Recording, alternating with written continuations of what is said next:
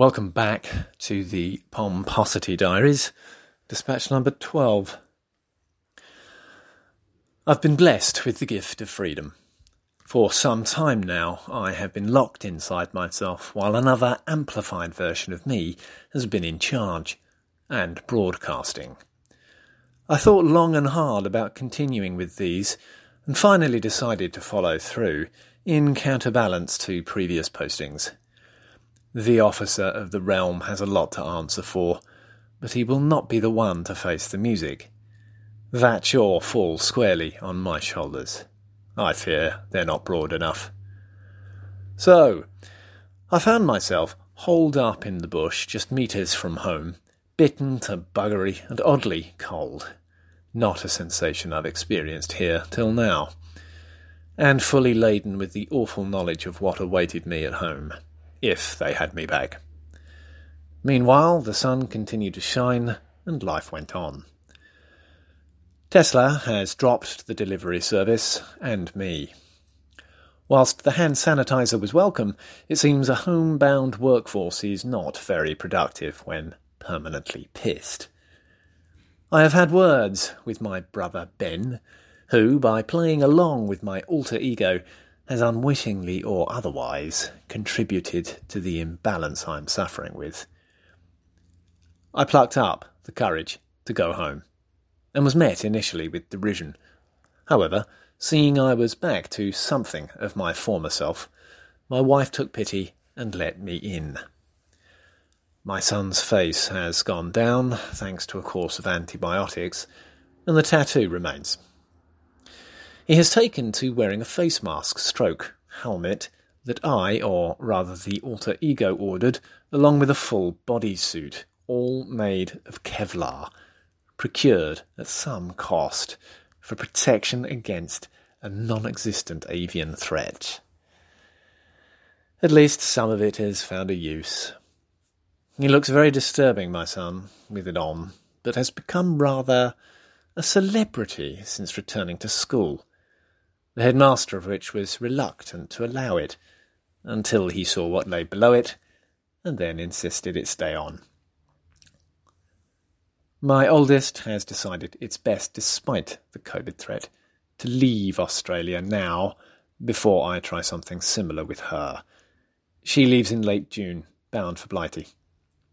My youngest has holed herself up in her room.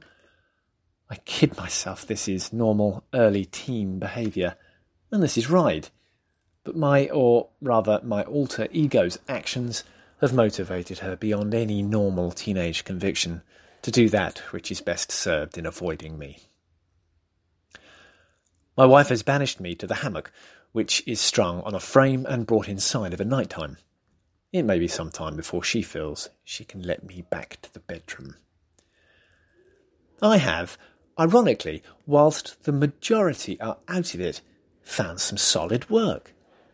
Instead of delivering it, I now bottle, label, and box hand sanitizer at a chemical factory. Australian owned, but South African run and manned by a medley of British, Aussies, and New Zealanders, I find the cultural clash rather pleasing. All in all, it's a relief financially to be earning again and wonder to watch the South African foreman conduct himself as head man and bestower of beratement in our early morning toolbox meetings, where we learn who are the ones worthy of his contempt. Occasionally, we all seem to be in his sights and cop a general rollicking due to poor label application skills or an excessive conversation between ourselves whilst capping bottles as if a more silent approach to this most delicate of operations would yield a more satisfactory result. Rarely he seems calm when conducting these meetings, or when touring the site in hope of catching someone slip up. There seems to be just one gear, and it's high. His glare is that of a hawk, and is erratically placed upon each man before work commences to reinforce his words. I dare say the intended effect falls short. If he were to work up from a calm start, lulling us into a full sense of security before setting out like a banshee as he does from the beginning, we may all take away more from the performance. As it is, he comes out peacocking from the start, stabbing his head like a chicken, machine gunning us with his staccato tones. I, for one, am very grateful to Eric for these daily dishes of comedy.